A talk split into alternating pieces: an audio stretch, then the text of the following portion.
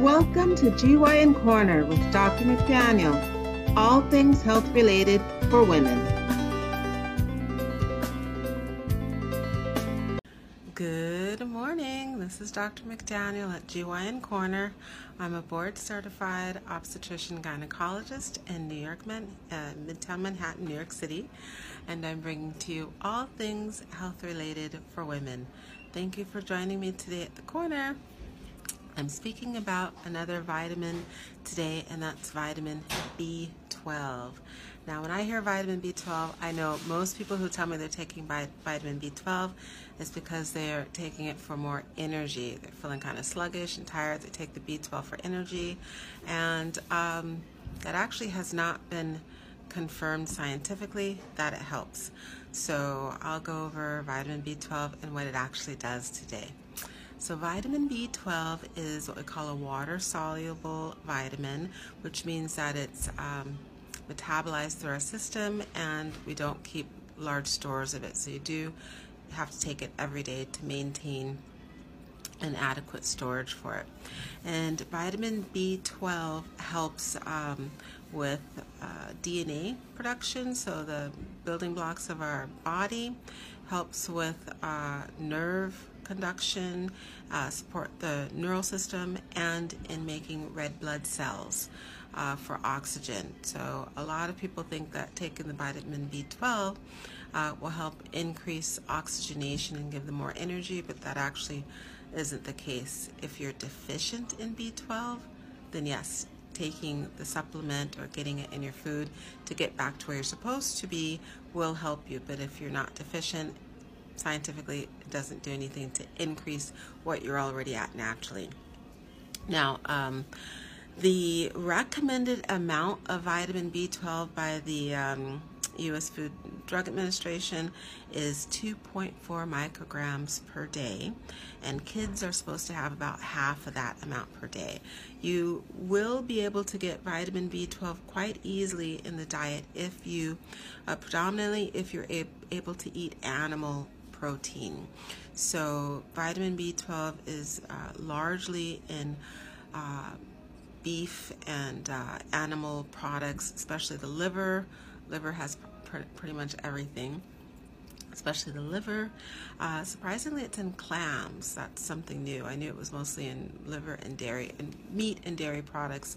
So, dairy products, poultry, beef, um, all types of meats, eggs uh, milk, of course, and it's also fortified in a lot of cereals, which I was not aware, but a lot of the cereals have are fortified with B12, and it's in the clams. So pretty much the only people who really are not getting any B12 at all are people or women who are strict vegetarians or vegans because they're not getting any of the dairy products, any of the meat products, or even seafood. So they're just getting vegetables and it's not in vegetables.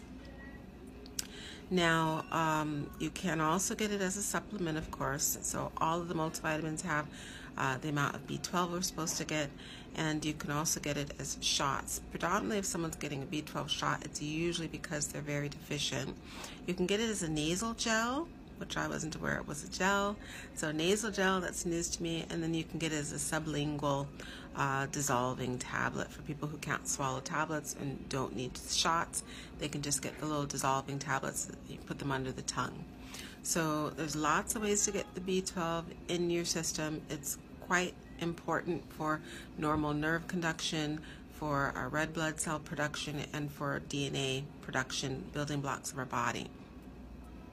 Now, I already mentioned that strict vegetarians or vegans, vegans will not get the B12 that they need, but also older adults can potentially be deficient in B12 if they have stomach acid problems because the way we get our B12 through the food is that it's um, ingested and our stomach has to break down the B12 comes bound, um, bound um, in the food with the protein. So our stomach has to break that down with a special enzyme in the acid. So the acid breaks down in our stomach. It breaks down the vitamin that's bound. It breaks it up into B12, and then another factor called intrinsic factor makes it available to be absorbed through the intestines and to uh, get processed. So if you have poor stomach acid, you're not going to be able to break the B12 that you get down uh, through your food. So you can potentially be uh, deficient in B12 because it won't get broken down and it won't get absorbed through the intestines. So that's a big risk factor. Older adults or anyone, I suppose, anyone who has stomach problems. A lot of people have issues with their stomach acids or they take a lot of medications. Also, people who take medications to decrease stomach acid, so the omeprazole or the Nexium, uh, those will decrease the stomach acid production, and in so doing, they can also decrease the ability for your body to break down the B12 in your foods and absorb it.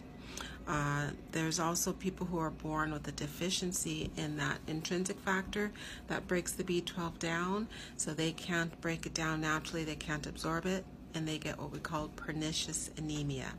People who can't break it down get pernicious anemia, and people who just aren't getting it in their diet, they can get megaloblastic anemia, which is an abnormal development of the red blood cells because the B12 is not there to help that development.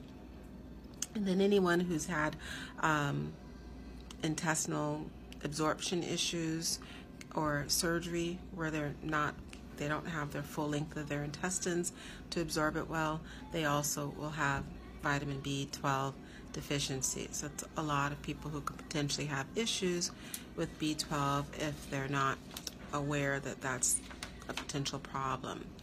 And then I'm going to come back with um, the next presentation, since this one was kind of long, the next presentation, I'm going to continue the information on B12. So today I presented what it is, what it does, and how we can maintain the B12 in our system and ways that you can potentially be deficient or not get the B12 that you think you're getting. And then the next presentation, I'll talk about what the effects of not getting the B12 will be. So I hope that's been helpful information. Thank you for joining me here at GYN Corner. This is Dr. McDaniel. Please hit the subscribe and follow buttons and the like buttons and check out the podcast. It's also GYN Corner on Spotify, Apple, Google, Anchor, all the usual haunts. Have a great rest of your day. Bye.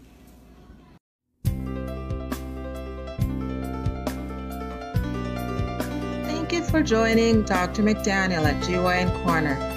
All things health related for women. Please subscribe and join us again soon for another episode.